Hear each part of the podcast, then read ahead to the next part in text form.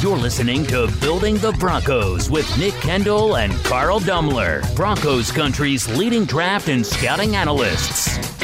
Get on over to milehighhuddle.com to sound off on all things Broncos. Hello there, Broncos country, and it is once again time for another episode of Building the Broncos.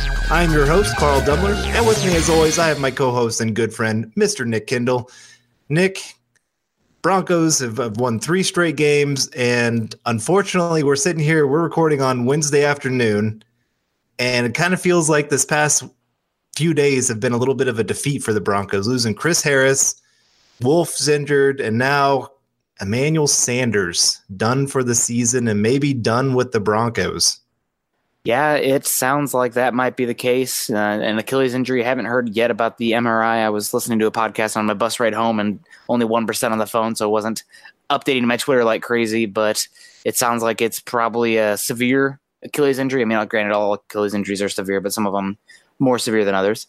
And would not be surprised if his time in Denver is done, given his contract option and just how long it takes to come back from Achilles injuries. You know, like let's say he had a separated shoulder or something like that, and he'd be done for the year, which would suck. But at least he'd be ready to go at OTAs and whatnot, and coming back next season. There's questions about even like if he does come back next year, how effective he will be. But it's going to take like a full calendar year before he's even coming back. So right. the it sounds like it sounds like this might be the end of the road for Sanders in Denver, which is too bad because he's been a really fun player for this offense. But you know, he hit that over 30 year mark or 30 years of age mark, and that's we know how that is. So if uh, one year left on his contract, if he's not even going to be able to really even play next year, there's no reason to keep him. Right. Oh, I hate hearing that. Yeah, it's like it's, nails on a chalkboard. But uh, hey, Broncos are winning and they're still in the thick of things. So we're excited and we're, we're excited for this upcoming game.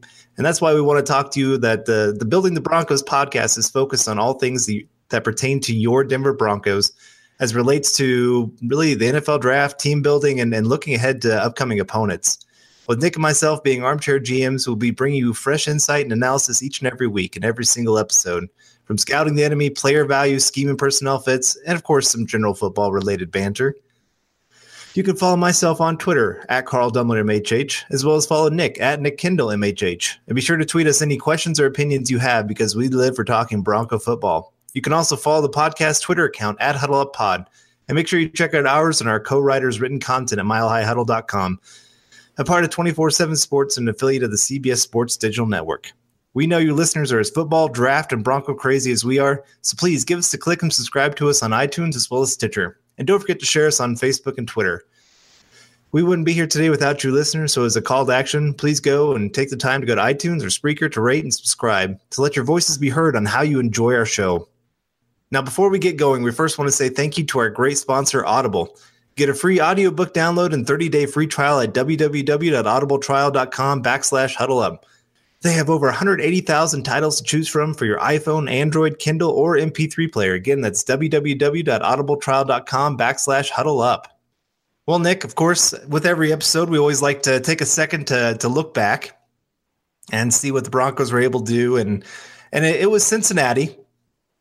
Nobody really expected them to be a great team. They have lost, what, four of their last five games, something like that?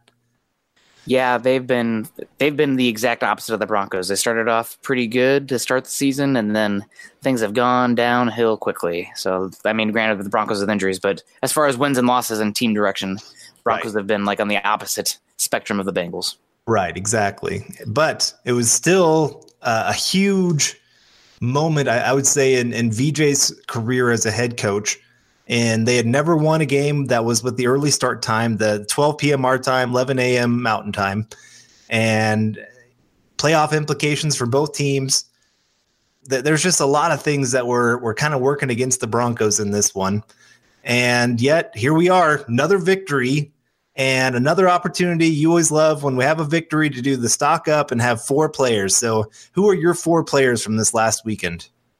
Well, for me, I was talking with you on Facebook earlier, and I said to you that you know as good as Bradley Chubb's been this season overall for the Broncos, I mean, ten sacks as a rookie is nothing to scoff at by any means. Uh, I would say that he over since the bye week has been the Broncos' third best pass rusher. And Von Miller is obviously number one. He's getting doubled a lot, and he's still getting home. You know, Von Miller makes this defense go, no doubt. But the second best pass rusher on this team over the past you know three weeks, Shelby Harris again had a very impactful week this week. He's getting after the quarterback. He's winning his matchups when he's one on one, which you have to do when you have a guy like Von Miller. You have to have guys that can win those one on ones and make teams adjust. And Shelby Harris has just been been playing great. I know he's going to be a restricted free agent at the end of the season. We will see what kind of tender they should put on him based on the contract. I wouldn't be surprised if they put a first round tender on him. That said, with how good this defensive line class is with the upcoming draft, maybe they Maybe they take a gamble and put a second round tender on him. I'm not sure. You know, that's something we can th- talk about when we get to it. But Shelby Harris is my number one, and he's having a great second half of the season and really offering the Broncos the best interior pass rushing player they've had since, gosh, uh, Malik Jackson. You know, he's been he's just been killing the inside. So I love to see that. I'm very much a proponent of interior pass rush. My number two guy is somebody I wrote an article about this week who really has turned around his season. The narrative of him completely has been changing as well, and he's been improving. And that is Garrett Bolles at left tackle. You know, he's still a player that is somewhat raw and he's got to improve his passing technique. He still is prone to getting a little bit handsy and, you know, not always the best with his pass sets. But I feel like his game has really, it's turned a corner. And while he's not an elite tackle, he has athlete uh, elite athleticism for the position. He's not elite, and uh, he is not an elite tackle yet, but he's improving. He's been playing better and better every week, and I would say that last week's game was probably the best game he's had of his career. Gave up, I don't think he gave up any pressures. There was a pressure given up or a sack given up, but uh, that was on Billy Turner when Case Keenum had to uh, avert the first pressure and ran right into Garrett Bolles' guy. Garrett Bolles in a clean pocket would have been fine. Um, and then Garrett Bolles had that amazing block where he got outside the hash marks and is running and taking a guy out, which is, I mean, we saw that, you know, based on his Utah tape, that was something that was happening all the time. So Garrett Bolles, arrow tr- trending up, and I'm really excited about that. Uh, number three for me, Wadman. I mean, he has been playing better and better at punter. The Broncos repeatedly in the first half were giving the Bengals crap field position because Colby Wadman was able to flip the field position and just been a really I was skeptical at first, but he's been playing really good and I've been very impressed with Wadman at punter. And then finally, I don't even need to say very much. I feel like if anybody's listening to this, you've already heard it a lot, but Philip Lindsay getting the most touches he's had as a Bronco so far and man, that dude has special speed. He recorded the fastest speed of any player this season, according to that next generation stats. And he is the, I mean, we, I, with Sanders going down, I've this is this is the weapon for the offense. So really excited about him going forward. I'm I'm I'm still concerned about his his weight and how many carries he can put. And now that everybody's getting injured, God, put Philip Lindsay in bubble wrap when he's not on the field. But it's uh he's got to be the another stock up guy, and he's just better and better. And if he finishes off this last quarter of the season strong, and especially because the offense is going to be revolving around him now, even more so, he's got a chance to win Offensive Rookie of the Year. He really does. So, really excited about that. Very good list. Uh, I, I kept thinking about Colby Wadman. Yeah. And how many times in the first few weeks that he was with the Broncos, he was on our stock down list and and this is one of the great things about this team is is you've seen the improvement in players as the season has gone. And i know a lot of people still want to harp on the coaching but hey that's coaching. And and that's reps and that's just getting guys used to being in the system because they got a lot of young guys. I mean you look at this list garrett bolles philip lindsay colby wadman a lot of these guys are still in their first couple years and learning the game learning how to play in the nfl so props to the coaches for for helping get them in the right place. My list, I have Justin Simmons. I just did an article on him, a film piece on him switching over to slot corner when when Chris Harris went down, and I was pleasantly surprised with what he brought to the table. I think they I think they counted 20 snaps as a slot corner in coverage. And he gave up some catches, don't get me wrong, but when you're you're asking a safety that maybe plays I mean, he'll spend a little time during the week practicing playing that slot corner just for emergency, quick in and out kind of situations. But this is not something he's asked to do on a regular basis. And yet he went in there and and played pretty well. Now, given it was quarterback first start, I understand all those kind of things play into it. But again, I mean, I, I actually thought he did a very good job. I, I thought he did well not getting his body out of position it just there, there's a lot of things that really impressed me with him. And then of course Courtland Sutton, nice bounce back game for him. Now, given if you look at all of his catches, they are down the field, down the sideline, and th- that's his game. I mean that that's his strength. That's what he's good at. And the Broncos found ways to to get him the ball. Now with this whole Emmanuel Sanders injury, there's maybe no other player on the offense is going to have to step up more than Courtland Sutton. I mean, th- this is a guy the Broncos need to be more than just a deep threat. They need him to be able to to move the chains like Emmanuel Sanders. I mean, he won't be able to move it like Emmanuel Sanders did, but at least move it a few more times a game than what he's been doing. I mean, who would have thought when we drafted him with with DT on the team and Sanders on the team that we'd be sitting here ready for our 13th week of the season and he would be our number one receiver. Did you did you think that would be happening? Uh, the only reason I would think that would be happening is if the Broncos were on full on tank mode. Exactly. Not of trying to get into the playoffs. exactly. And so it's on him and and they just I mean you look at this offense in almost every position other than quarterback has like a ridiculously young player. I guess Veldheer. They're they're the veterans of the group. Otherwise, it's just it's all young guys, and it, it's just kind of crazy. But I mean, hey, they're still in it, and they still got plenty of times opportunities to win. But and then my final one, I got to give it to the other big time rookie, Bradley Chubb, uh, getting his 10 sack. I thought this was maybe one of his better games. I loved. I, did you listen to the game live? I watched it live. Yeah, okay. I know. Reddit, uh, did you, Reddit streams lifesavers for somebody yep. out of market. Yep, exactly. Um, they they made a comment on one play where they tried to run to Von Miller's side, and they're like, "Why are you running to Von Miller's side? He's too fast. Run it towards Bradley Chubb." And then later on, they did exactly that, and Bradley Chubb sh- just slammed to the ground. And they're like, "Oh, I guess you can't run that way either." And I'm like, "Yes, that's exactly right. The Broncos, the the edge duo. This is, I mean, he's just getting better and better." and he's improving his entire game. I mean, it's not just that he's getting sacks, but I mean, he's starting to step up more to understand what the run game's about. He was disciplined when you're facing a running quarterback to not just go chasing down the line of scrimmage and open up a huge hole. I mean, he just did a lot of good things in this game. So, very proud of a lot of young guys who stepped up in this game. Uh, a lot of injuries and a lot of a lot of places the Broncos could have just crumbled and given this game away. And hey, here we are, three straight wins. Yeah, and that's that's what counts. So everybody trying to save their job. Vance Joseph. I mean, who knows what'll happen in this last quarter of the season? But three straight wins is three straight wins, and that's what counts. But now on to stock down. I do have three. A lot of times I like to go with two instead of three in a loss, but I got three this week, and two of them are repeat offenders. Actually, all three of them are repeat offenders. Bradley Roby, another just out of whack game. I can't see the Broncos retaining this guy in the offseason. I understand that off ball off man coverage is not his strength. He's better when he can be right in the grill right away. But you know, you got to have some adaptability. And when the Broncos have issues with the other cornerbacks and their ability to hang with press man and be aggressive and uh, literally no cover one safety on the team, you have to adjust. And they're playing bend don't break, and Roby is the one who's breaking. So not great. And talking about the lack of a cover one safety on this team, Darian Stewart.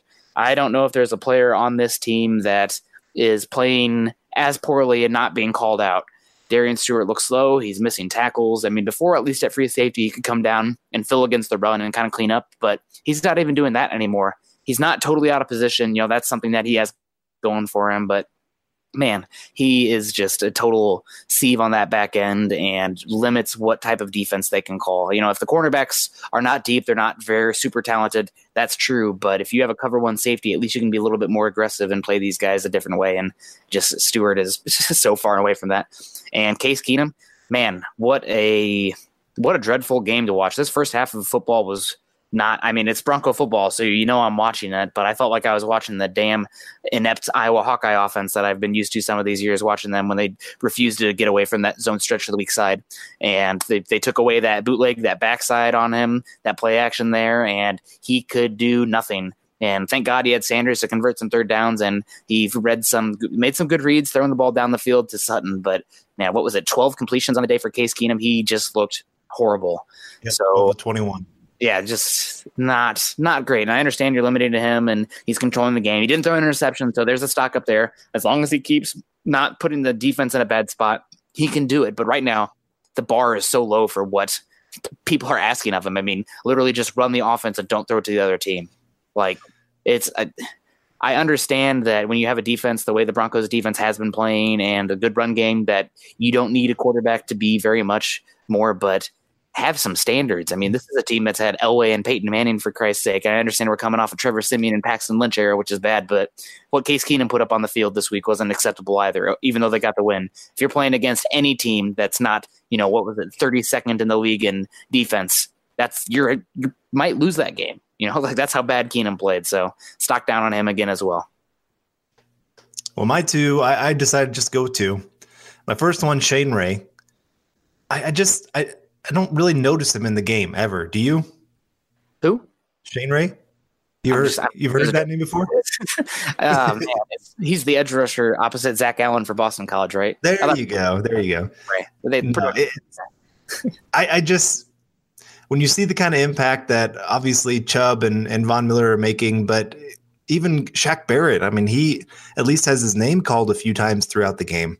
Shane Ray, there's just a lot of plays. I feel like he just kind of runs into the blocker and just that's that's his play. I I just I'm not very very impressed at all, and and I really wouldn't mind even seeing Jeff Holland more than Shane Ray. At least there'd be a little bit more fire in in that young rookie. But I, I just, especially this last game, it, the the Bengals don't really have great tackles. We already talked about it. They actually started a guard at tackle, left tackle. And of course, I mean, Bradley Chubb, of course, took advantage of that. But when Shane Ray came in, you didn't see that.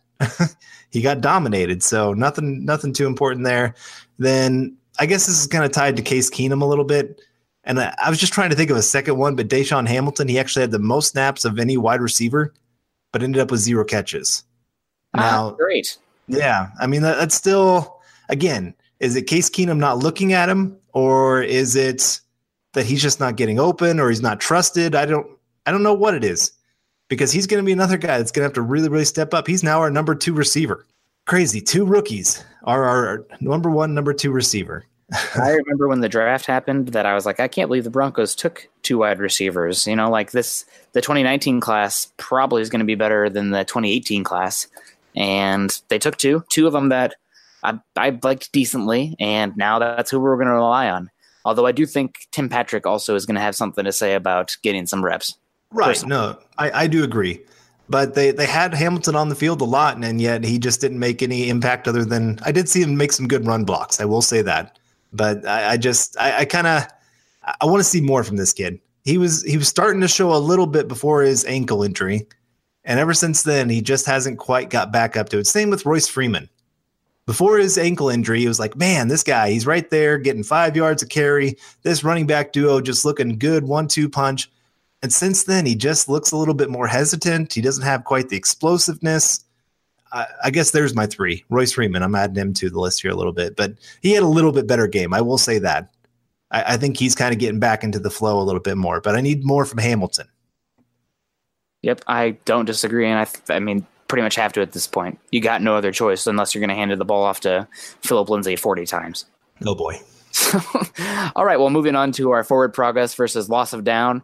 Um, this week, my forward progress special teams field position. Something that the Broncos were absolutely dreadful with during the Siemian era is that, you know, while the Broncos still did field a very respectable defense, the offense and special teams continually put the defense in terrible field position. I think last year they had the the defense for opposing offenses had the worst starting field position as far as you know less yardage to go for the defense than any team in the NFL by like three or four yards. Like Cleveland, Cleveland Browns were horrible last year, but the Broncos put their defense in a worse spot with their offense and special teams. So mainly in this one, I'm going to go give it to the special teams. The Broncos, I felt like all game long. The only time that the Bengals were about to get good field position, their punt returner muffed the kick, and then the Broncos got the ball.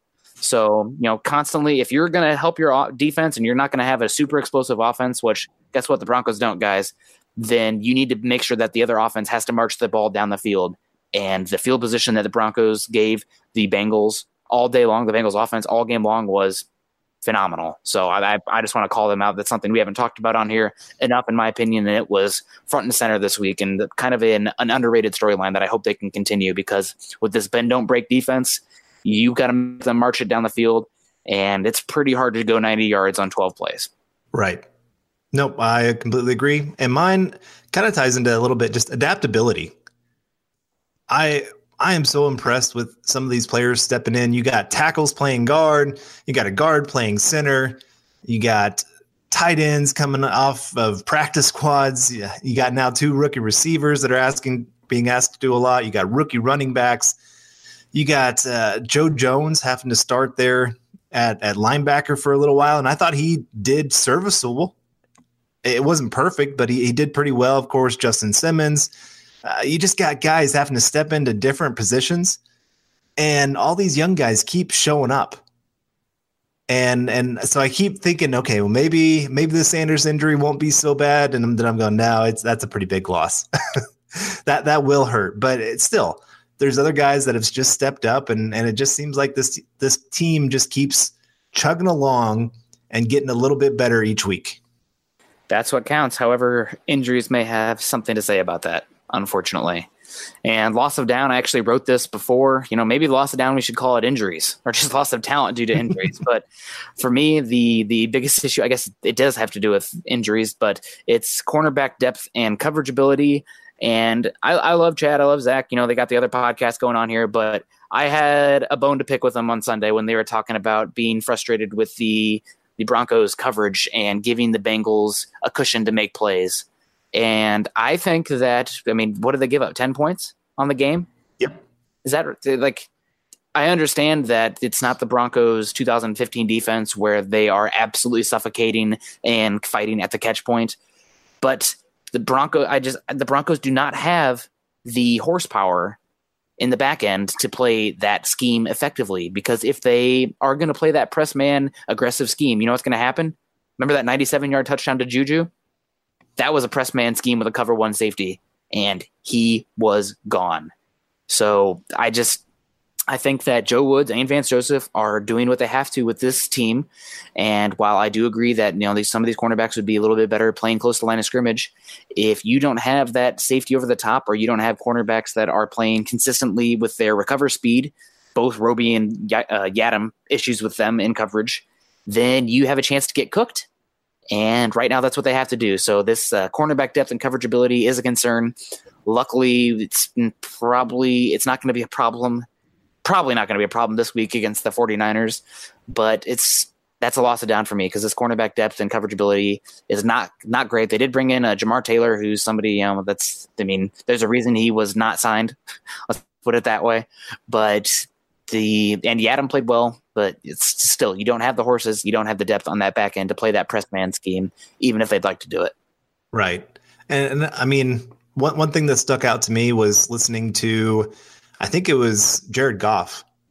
He actually talked about the Broncos and said that they were the toughest defense to play. And I think part of that is it is frustrating for an offense when you really, especially those high flying offenses, they want to go deep. And if you're playing that off man coverage, you're just making that you're daring them say saying just say go deep, see what happens.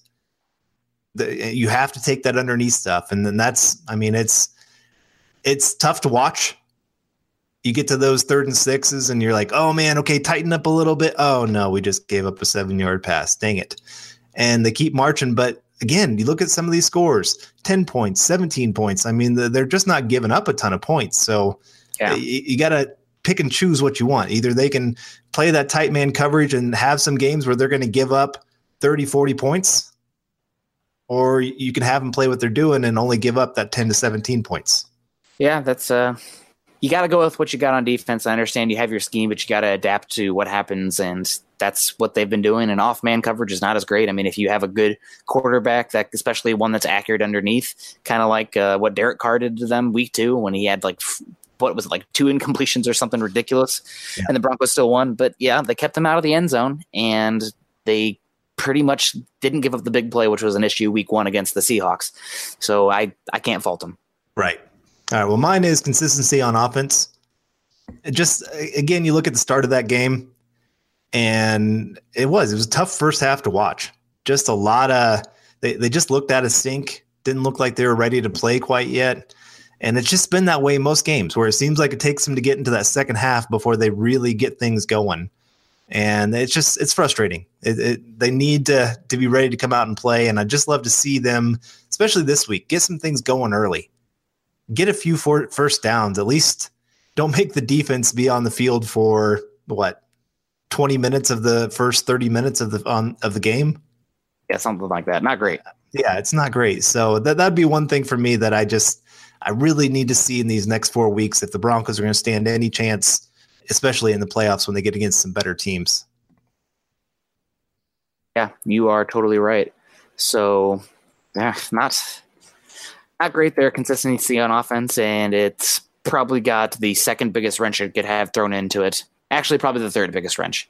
In order of importance of this offense, probably Sanders is third. So I guess uh, gonna be as positive as I can there. Losing Keenum, as hard as I am on him, there's probably a unbelievable gap between him and Hogan and then losing Philip Lindsay would absolutely kill this offense as well. So sucks to lose Sanders. So I don't know if we're to see some consistency, but we will see. But now, yeah, injury update time. Uh, Chris Harris Jr. out for three to four weeks with a tibia injury, and gosh, this felt like a horrible injury that was to happen.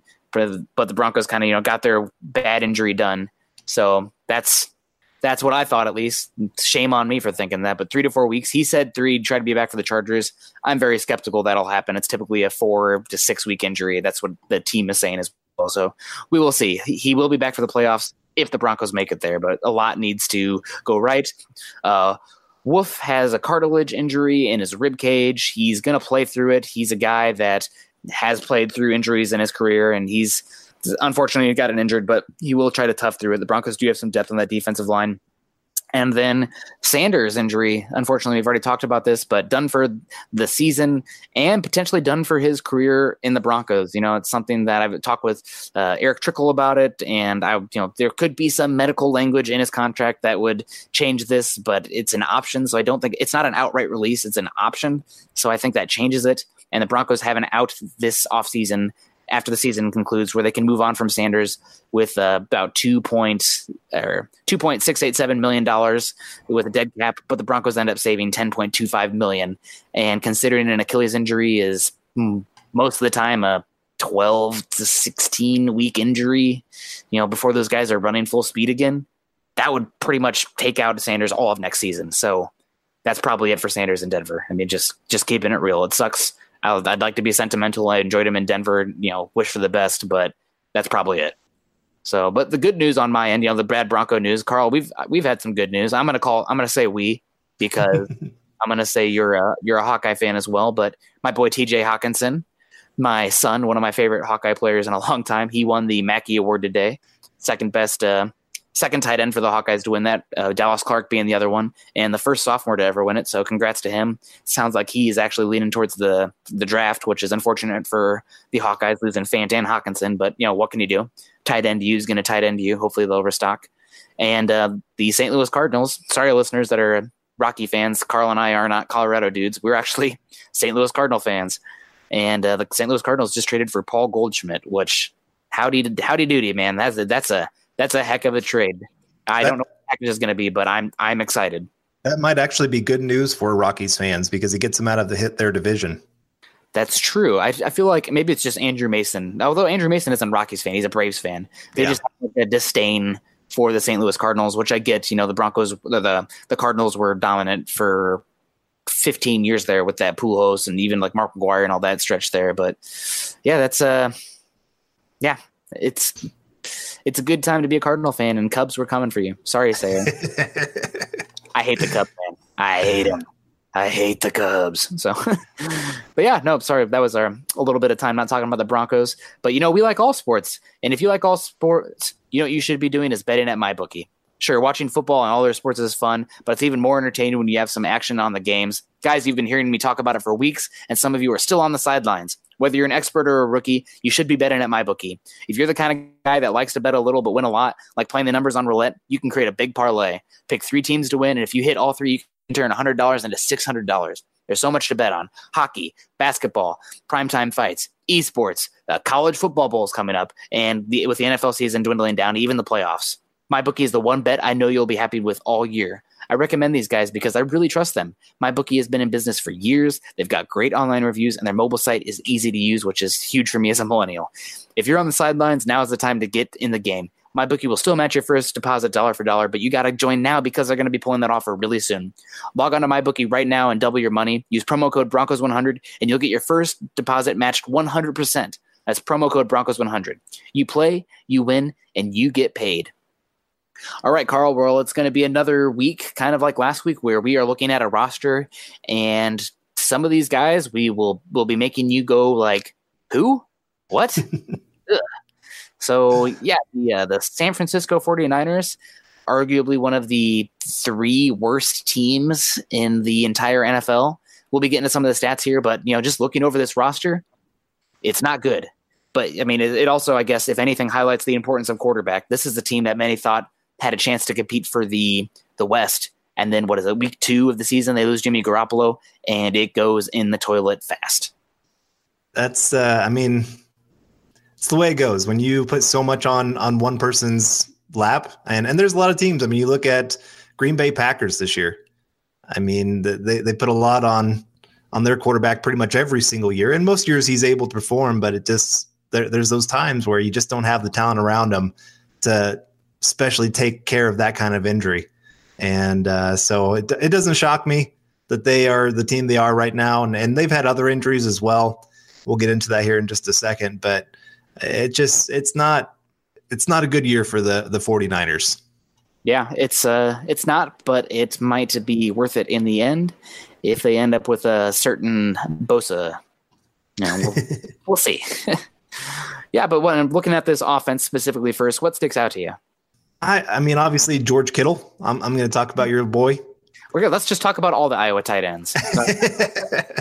he he's been a, a, bright shining light for them in a, a, bad season. I'd say Mike McGlinchey as well, another rookie for them. I mean, Kittle's not a rookie, but McGlinchey, a rookie. Uh, he's been performing pretty well for them. Had a few bad moments this last week I saw, but otherwise uh, he's been pretty good. Joe Staley's another. I mean, he's just been as steady as they come.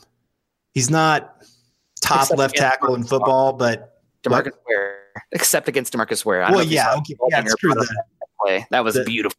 Oh, that that's still one of my favorite plays to go watch because it's like, huh? Where where'd he go? What?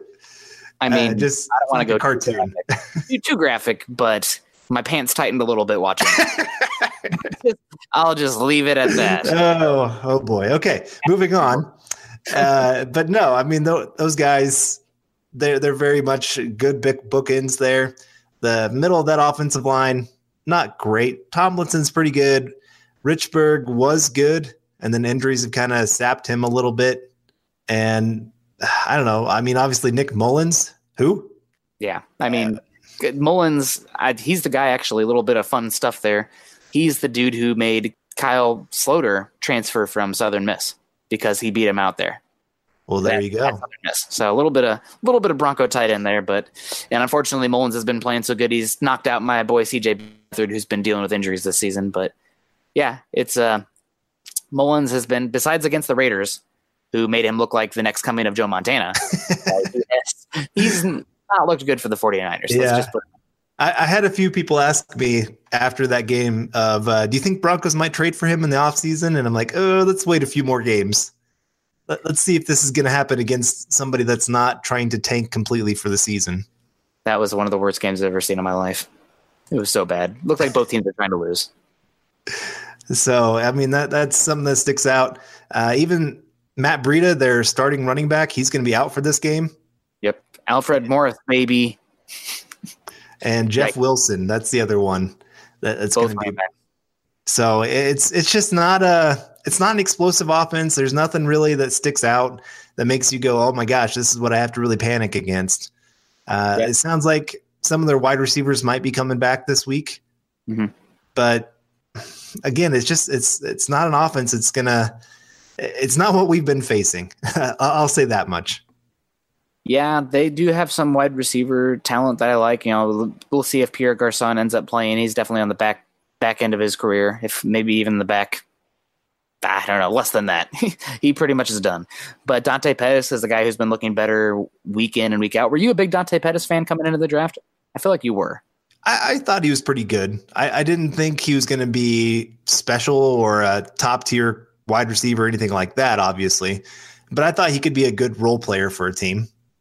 Okay, well, he's been looking better and better every week. He's he's kind of a lankier guy, but he runs surprisingly good routes and he's got some YAC ability. He's also the I think he's the all-time leader in kickoff return touchdowns for a career in college football, if I recall correctly. So he's got some abilities, mm-hmm. and he's you know that'll be interesting to watch him go against the secondary. And Marquise Goodwin should be back. He had a personal matter which made him miss the last two weeks. You know, don't know any more information than that other than he's expected back, and he is a pretty explosive wide receiver. So I'm really you know, this bend don't break has got to have to apply because Marquise Goodwin is one that can make Roby or Yiadom look pretty silly if they get beat over the top.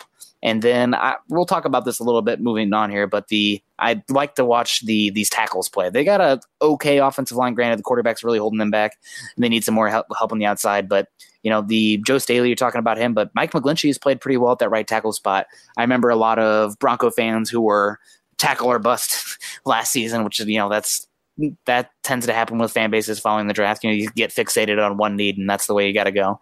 But you know, Mike McGlinchey has played, played pretty well at right tackle, and thank God for that coin flip. Otherwise, he'd have been the tackle the Raiders took instead of Kolton Super Bust Miller. At least that's what it looks like.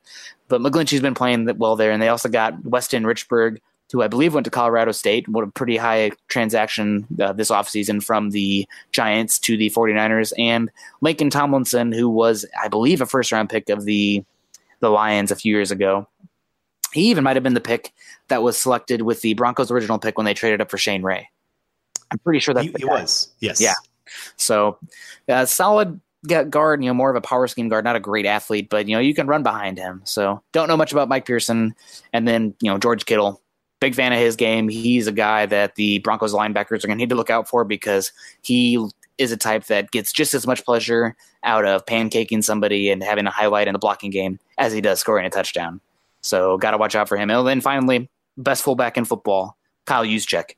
You know, they, not to disparage on Andy Janovich, who I do like, but Juszczyk is a I know, I know he's your doppelganger, but Kyle Juszczyk is a heck of a weapon and somebody that you got to look out for. I mean, fullback's a dying position in the NFL. You know, it's, it's sorry about that, guys, but Kyle Juszczyk is a talented guy. He's a good receiver. I mean, you see him hurdle guys, and he can. I wouldn't even be surprised if they gave him some running back reps in this game with the Bronc or with the 49ers down uh, Matt Breida and Jeff Wilson.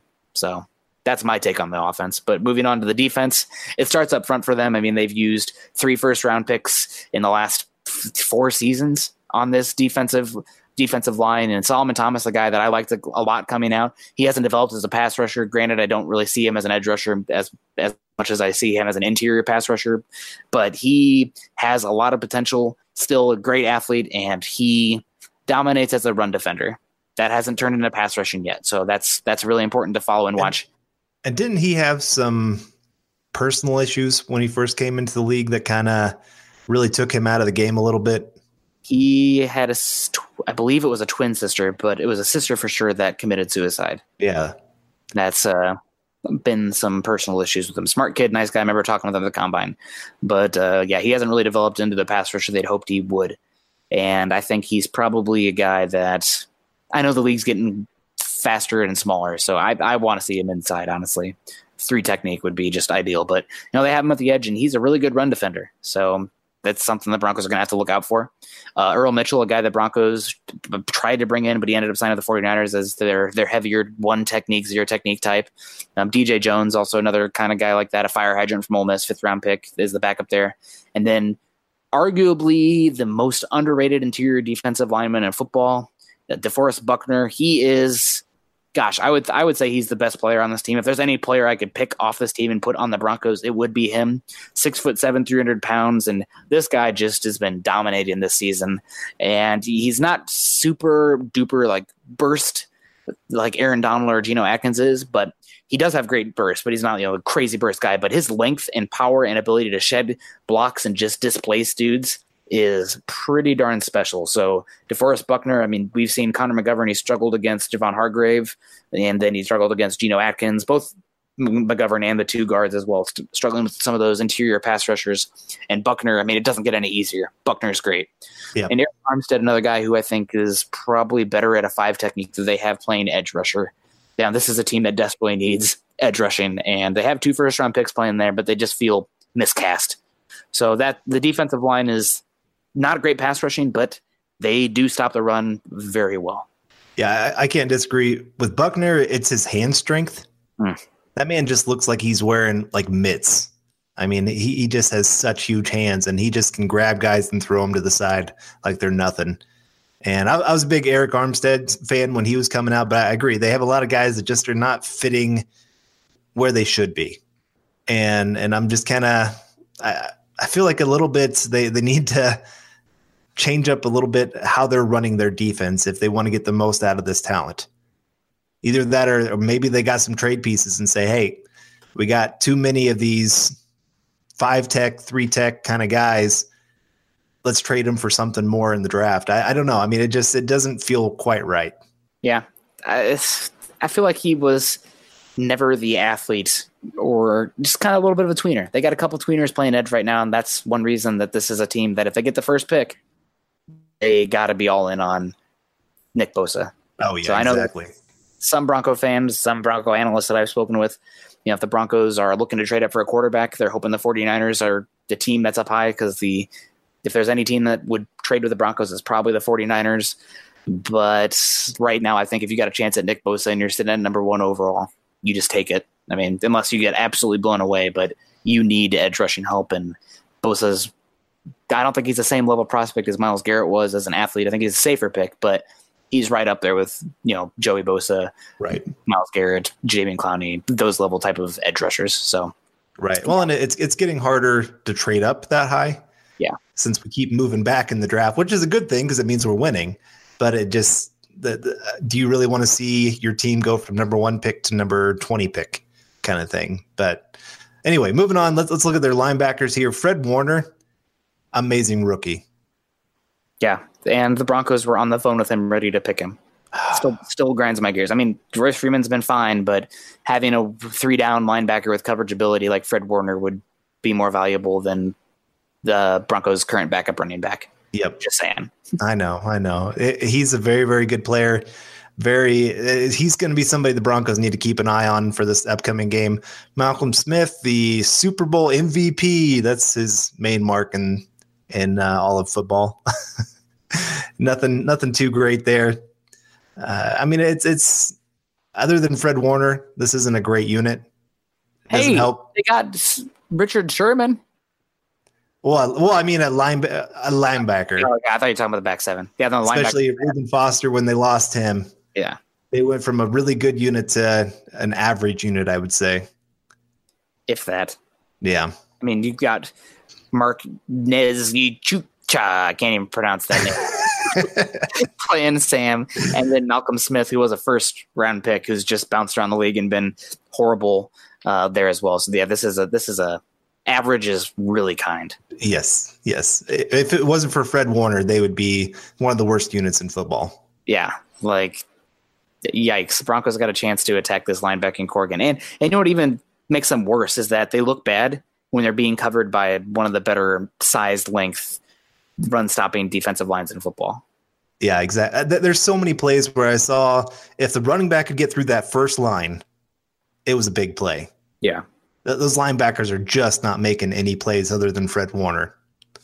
It's yeah. it's it's terrible. But then you look at their cornerback players.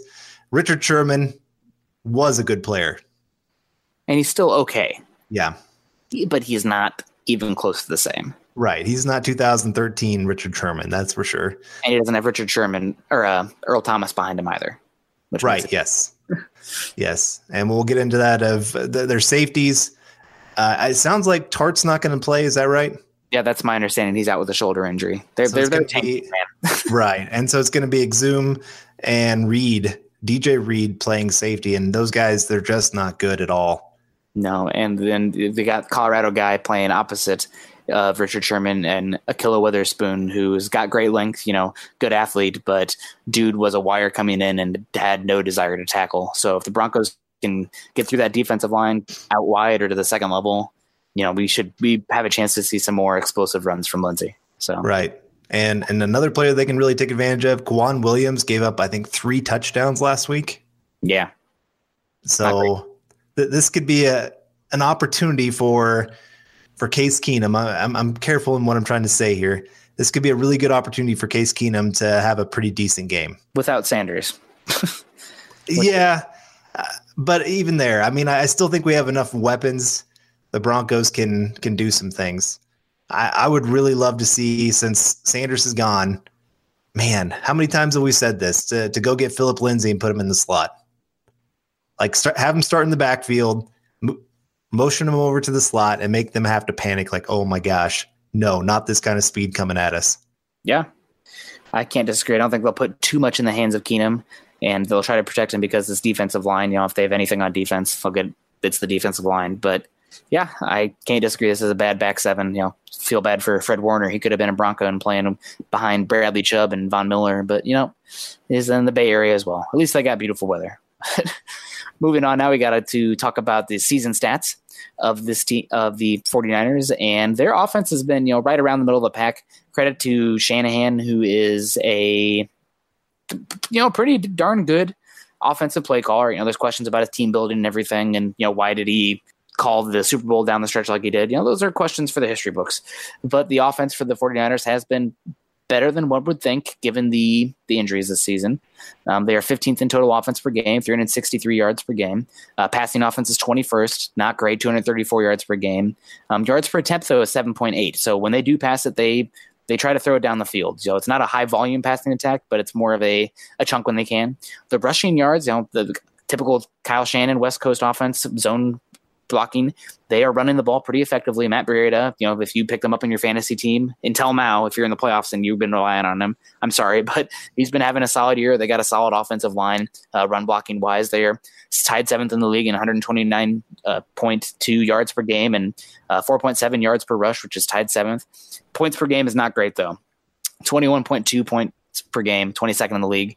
And where it really gets just comical and bad and laughable is the turnover differential. I, I had to double check when I read this number when I was filling this out. Negative 20 turnover differential. Oh, jeez. 32nd in the league. And I think that's like five more turnovers than the 30 set first worst. So this team gives the ball away like it's going out of style. It is, I mean, negative 20. They're not taking the ball away either, but they're giving it away like crazy. They've given up 41 sacks, which is 27th in the league. Uh, I think a lot of that has to do with the quarterback more than the offensive line, but you know what? You can still get there. Uh, giveaways, they're 25, which is 30th in the league. Interceptions, 15 interceptions, 28th in the league, and then fumbles at 10. So offensively, you know, they, they can move the ball, especially on the ground, something that, you know, the Broncos need to watch out for this week because Joe Mixon made them look pretty vulnerable early on before the game started taking it out of his hands. But yeah, this is the their team that's going to give the ball away. So you gotta you gotta jump those routes and be aggressive there and take that ball away because they're prone to do it. Defensively, their yards per game is not the worst. Um, 348.8, which is 12th. The passing yards is 13th in the league. Passing yards per attempt is 14th. So they're not you know it's not so much teams are getting ahead and then pulling away. Um, yards per game, rushing yards per game, they're 15th, 108.2. Um, yards per attempt, 11th, 4.2. So they, they do a pretty good job stopping the run with that defensive line, considering how bad that linebacking core is. But points per game, and it's got to come back to turnovers. I mean, it just has to because it doesn't match anything else where it looks average. They're 29th in points per game at 28. So not good. Their third down defense is middle of the pack at 39.35% effectiveness, 16th. Um, and they're they're not really getting after the quarterback. 29 sacks in the season, 20, uh, 20th overall. And their takeaways, I mean, the turnover differential is bad, but the reason that it's bad is because the defense also doesn't take the ball away. They have five takeaways on the season, Carl. Five. Broncos have more in like the last two games, maybe three games, but like on the entire season, they have five takeaways. They only have two interceptions which is 32nd in the league, which is three worst than the next one, which is five. And they only have caused three fumbles, which is 31st in the league. So this is a team that turn gives the ball away and doesn't take it away. So key to look key to watch out for that. And you know, everyone loves Kyle Shanahan, but turnovers are a big part of coaching. You know, players got to execute. That's true, but I think that reflects on the coaching as well. So that's something you got to point out. Something the Broncos have been doing much better recently. That stupid Royce Freeman, which fumble, which should have been called or halted Uh, the only turnover the Broncos have had since the bye week. DVOA doesn't like the the 49ers either. The the offense is the overall they're considered the 31st worst in the 31st worst team in the league at negative 28.3 DVOA. Their offense is uh, 17 or negative 17.7, which is 29th in the league. Pass offense is worse than the run. Our pass offense is a little better than the run offense, surprisingly, according to their DVOA. I guess that has to do with the opponents they played. Um, and their defense isn't great either, 25th ranked but their run defense is middle of the pack compared to their pass defense, which is 26th to 16th. And special teams isn't great either. So, yeah, the 49ers, on paper, bad team, statistically, bad team. And hopefully the Broncos will take advantage of that, even though they are dealing with a number of just heart ripping out injuries. Oh, man. That was, uh, that was very informative there. Uh, some unique stats that we like to throw in every once in a while here. Fred Warner, when we were talking about him and him being a player the Broncos are going to have to watch out for over the second half of the season, he has been the top coverage linebacker in football.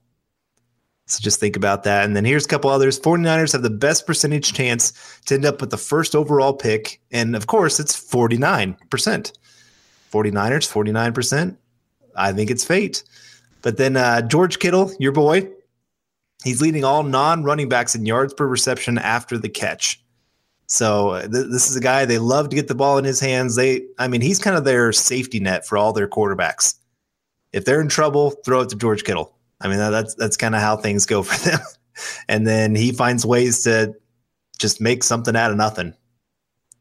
Yeah, he's uh, he's a fun one, and he fell to the fifth round just like Desmond King. If you took a Hawkeye in the fifth round in that draft class, you did pretty good. So, yeah, that's a good stat. I really George Kittle has been a lot of fun to watch, and he's also a fun personality as well. He's a big wrestling fan. He's all about that. I think that's an Iowa thing. Not so much me. Alrighty. Well, the key matchups now. Um, number one, we kind of talked about it a little bit here, but the San Francisco defensive line is pretty darn good. You know, they they're not great at getting after the quarterback, but as far as length, athleticism, and run defense, they are good. in this Broncos offense, you know, what are they, the offensive line, what have they been built for, especially after the injuries to Paradis and Leary? They are a good run blocking unit. So, really going to be interesting to see how the Broncos offensive line matches up against this defensive line. Keenum should have time to throw. That's that's a good thing as long as they kind of can stymie Buckner up the middle because the edge rushers aren't really a threat to get home. But Broncos offensive line, they got to keep it up. And I'm looking forward to Bolles against uh, Arik Armstead, who's a longer guy than Bolles is actually, and that'll be interesting. An interesting matchup for Bolles, a guy who came in not super strong. You know, Armstead is a strong length edge, and if the Broncos are going to run it well off the edge, especially on the left side, that'll be an interesting matchup to watch. Number two, the Broncos edge rushers versus the San Francisco tackles. We talked about already, but I think this offensive line for the 49ers is pretty darn good. I mean, they're they're not the reason this team is falling off a cliff, and they got two pretty darn good tackles bookends and Joe Staley, who you talked about earlier, and Mike McGlinchey, who is playing better than I thought he would this season. Granted, you know, he's playing right tackle, a position that I think fits his his limitations athletically better. And the Broncos, you know, last week we saw the edge rushers getting home with probably two of the worst tackles in the league, and Hart and Ogbuehi playing tackle for the Bengals. Well, this week they got a much tougher matchup. I am excited to see Von Miller potentially teach McGlinchey a few uh, a thing or two on that right side, though. So hopefully, and and Mullens and Beathard, whoever it is, you know, they don't have very much pocket awareness. So I'm expecting the Broncos to be able to get home decently, if as long as the 49ers aren't being very conservative and taking what the defense gives them repeatedly. Although they might, who knows? But with the, with no threat of a run game, really considering it's going to be Alfred Morris playing running back there, I think the the tackles versus the edge rusher is going to be probably a fun matchup, good talent matchup head to head, but one that the Broncos should walk away with with a victory. And then my third one here is the Broncos linebackers and strong safeties versus Kittle. Kittle's an inline guy. He's not so much the Evan Engram type where you're going to see him move in the slot and whatnot, although he can do that. But man, he can get to that second level. He can whoop your butt at the second level. And one thing that they got to really watch out for is the block and release, something that the 49ers use pretty effectively. You know, he'll get up there against an edge rusher, help double team, or get to a linebacker and block him. You know, one Mississippi, two Mississippi, release. The linebacker tries to flow to where you think the ball is going, and then, oh my gosh, Kittle has nobody around him for five, eight yard radius, and it's a 20, 30 yard play.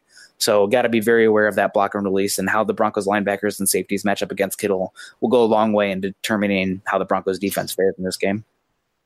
All right. Well, my three are a little bit of two of them are the the weaknesses of the San Francisco 49ers and how the Broncos can really take over this game. And, and it really comes down to Keenum on some of this. But Broncos' third wide receiver or slot wide receiver, whoever that's going to be, against their slot corner. Uh, 49ers right now rank 30th in the NFL in coverage grade against the slot. So if there's a place the Broncos can really just get things going, get the offense moving, get those first downs, not have those three and outs. That's a place that the Case Keenum has to take advantage of. And and been a little disappointed ever since Heuerman went down. The Broncos haven't really been challenging the middle of the field at all. Yeah. And I don't know if it's just Keenum just doesn't trust the other guys or whatever it is, but they just haven't been thrown there at all. And uh, this is a game he's got to start getting that direction because the middle of the field is is where things are going to open up. And uh, again, my number, my second one is Case Keenum versus the safeties that's a huge weak spot. They got some very inexperienced guys back there, and it's just a place you got to be able to hit some some receivers. So I, I don't know what it's going to take, uh, but the Broncos really need to to get on on track there over the middle. And then my final one, this is just kind of a, a fun one, I guess. And and I don't know, maybe it's one we don't really need to talk about too much because it gets overblown like crazy. But Kyle Shanahan versus Vance Joseph. I mean, these were the the top two candidates for the Broncos head coaching job. Broncos obviously went with Vance Joseph. A lot of Bronco fans are still pretty upset about that. They wanted Kyle Shanahan keep the the legacy going here of the Shanahans, and and and still would rather because I mean, there's been a lot of reasons to hate Vance Joseph. Hate's too harsh of a word. I, I hate that word, but I hate hate. but uh, no, I, I I would say you have to look at when you get new information, you have to be willing to to change some of your your thoughts on something. You can't sit there and say this is my first impression, it's right, I'm never changing. And so, I mean, right now I'm seeing a lot of growth from Vance Joseph. Kyle Shanahan, man, I mean, he's got he's got some excuses built in. Starting quarterback goes down. Didn't have a starting quarterback last year till the very end of the year. So there's there's some of those things that are built in for him right now, but I'd say year three, he's going to be on the hot spot, hot hot seat if things don't start turning around for that team because so far the 49ers under his watch have not been great. Yeah, that is very true. So I think they'll give him a mulligan season because, you know, losing Garoppolo changes everything and he started to look pretty good last season with Garoppolo there. I mean, before this season never lost, right? So, so that's uh, something to watch. But yeah, I think two coaches, two different trajectories. Although Vance Joseph and the Broncos have to finish out strong, and if Eric Trickle's piece that he put out is still holding true as far as his information he's heard about it's playoffs are bust for Vance Joseph, and what happens with Har- John Harbaugh being available is a big determining factor. Then you know we'll see about that, but still a quarter of the season left, and I know these injuries suck, but how the Broncos respond and play, especially against you know three of these games are against teams that are not good, then you know they got to they got to step up and play well. So, all right, well, we're just about to get out of here, but before we do, let us tell you about why you need to become a Mile High Huddle VIP subscriber. Mile High Huddle's approach to covering the Broncos isn't just about reporting the news, although we do pride ourselves in being able to relay you all of the breaking news that's happening in real time. What we like to focus on is breaking down the Broncos from an in depth perspective. From all 22 film reviews, X's and O's, deep dives on player evaluations, and coming up soon, the NFL draft, we save our best and most in depth content for our premium members, the VIP subscribers. To become a Mile High Huddle VIP and get access to 100% of our written analysis and the VIP insider forums, just click on the green banner at the top of the website. Click the monthly or annual option and you'll be locked in. From there, you get access to everything we produce, which includes any insider information we pick up along the way. We work hard to bring you the best Broncos coverage and analysis on the web. We ask you for your support by becoming a VIP subscriber. Pull the trigger, and you have my word, you will not be disappointed. All right. Well, we, as always, we are running a little long here, and Carl, you got to get going. You got some other obligations, so I will let you go first, and then drop your uh, prediction as well. All right. I have the Broncos defense versus the 49ers offense, and I mean, right now they've been trying to to pound the rock as hard as they can. They are, I think, 20th in pass attempts this season, which is a little hard, higher than I thought they would actually be. But they've been playing from behind a lot too. So I know from the very beginning they're going to be trying to pound the rock. So I keep in my base defense. And I, I mean, I, am starting to trust some of these younger guys to, to, step up and be able to cover if they they're asked to do so. When they go to three wide receiver sets, I mean, keep with Justin Simmons there in the slot corner. He's been doing pretty well. If I'm blitzing, I'm running the the A gap blitz. The the Seahawks did it this last week, and they had so much success. Their their quarterbacks are really really struggling with pressure up in their face. So Shelby Harris, I mean, this is a big game for him again. Uh, the the with the tackles being a little bit better, the interior guys not being as great, this is an opportunity for him to get some pass rush going, and and that can e- easily force some turnovers for the Broncos. But it's it's a lot of just again when you got Goodwin possibly coming back, he's a guy with a lot a lot of speed. You just can't give up the big plays. This is one of those games. This is not a great offense. The only way you really get beat is if you turn the ball over and if you give up big plays. And so, you know, force this quarterback to have to beat you. Force him to have to march that 12, 15 plays down the field and and score a touchdown. I, I think this is a one of those games you can really be a little bit more basic in what you're trying to do and let your superior players go beat their their players. It, it's nothing. I don't think you have to get too too complicated on this one. Like I said, time out some of your blitzes. I don't think you have to get too blitz crazy but because and you already have guys that can get after the quarterback without needing to blitz. But uh, again, I, I, think there's there's some of that, and then Sua Cravens, he's going to have to have a big game. This is one of those games I'd have him against Kittle on a lot a lot of snaps, and uh, and have a little bit of safety help over the top. I mean, he's one of those guys you double.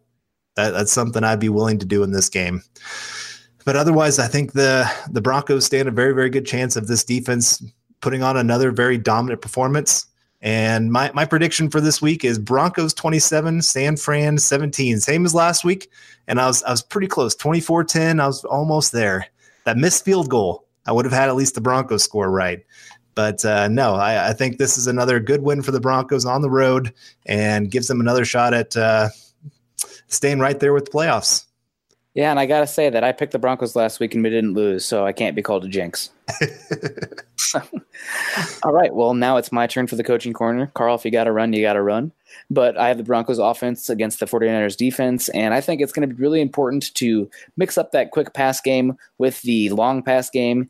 Um, I think that, you know, the 49ers, if they have any strength on this team, it is that run or that defensive line and I think that using this quick pass game, especially with you know Keenum being a little bit more of a quick passer, I think that's the way to use it. And then use that play action to open it up deep. If you got a chance against a guy one on one in ISO, especially with Courtland Sutton and Tim Patrick, two guys, big guys, some decent speed, ability to go up and get it, then you should do it. But I think this is a game where it's time to get DaeSean Hamilton involved. I mean, he's the guy. Broncos were excited about bringing him in. He's a nuanced route runner. You know what, Case Keenum, pelt this guy with the footballs. It's it's time to get him involved. And also, I'd love to see Devontae Booker involved as well. I mean, he's a, been a pretty good receiving back. He had a couple big receptions last week against the Bengals. He had that big play that ended up the Broncos finished that drive with a touchdown with that great Phillip Lindsay uh, vision run, that six yard touchdown run, about as good as you'd see in effort wise from a six yard touchdown run from a running back. And then the I just you can't let the 49ers defensive line win. I'd run to the left more so than the right to avoid Solomon Thomas, just because Solomon Thomas is great and Bolles has a chance to be a pretty darn good run blocker there. You know, get the guys in space if you can, but I'd run to the left more than the right this week.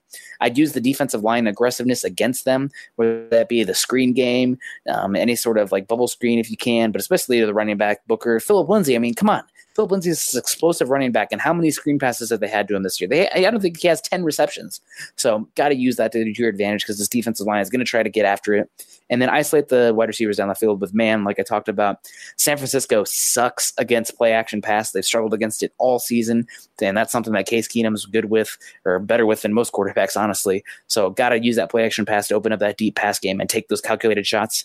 And I don't be afraid to take shots either. I mean, I'm afraid to say that too loudly but the 49ers have not been taking the ball away. So, you know, if you want to throw it up, this is probably the way to do it, in my opinion, and control the game. I mean, the 49ers offense is not explosive. They want they're a team that wants to run the ball, but they have Alfred Morris. They got no game changers there, and they don't have the quarterback. They have some off uh, passing weapons, but Mullens isn't great. So I'm I'm looking to control this game offensively, run the run the ball, you know, protect it, take calculated shots. Not you're not being aggr- super aggressive. Take calculated shots, and then just control the flow of the game. And I think that's enough to get the Broncos a win this week and have them win their fourth game in a row and finish off the 49ers with the Broncos winning 28, San Francisco 49ers 13.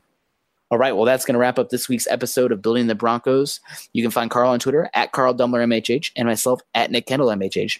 Also, make sure you head on over to Mile High Huddle, a new affiliate of 24 7 Sports and CBS Sports Digital, to find ours and our co writers' articles and all things pertaining to your Denver Broncos. Head on over to iTunes and leave us a five star rating and comment.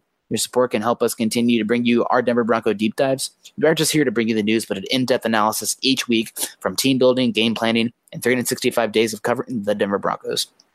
You can follow the Building the Broncos podcast and all our other great audio content by subscribing to the Huddle Up podcast on iTunes and for Android users, Stitcher, as well as check us out on YouTube. You can follow us on Twitter at Mile High Huddle and at BTB Football Pod. Again, please be sure to subscribe and rate us and reach out to us as we love interacting with fellow Bronco fans in any medium Facebook, Twitter, YouTube, you name it. Send a smoke signal. For Carl Dumler, I'm Nick Kendell, wrapping up another episode of the Building the Broncos podcast. We hope you enjoyed it, and we will see you next week. Go Broncos and fight off those injuries. You've been listening to Building the Broncos. Join Broncos Country's deep divers at milehighhuddle.com to keep the conversation going.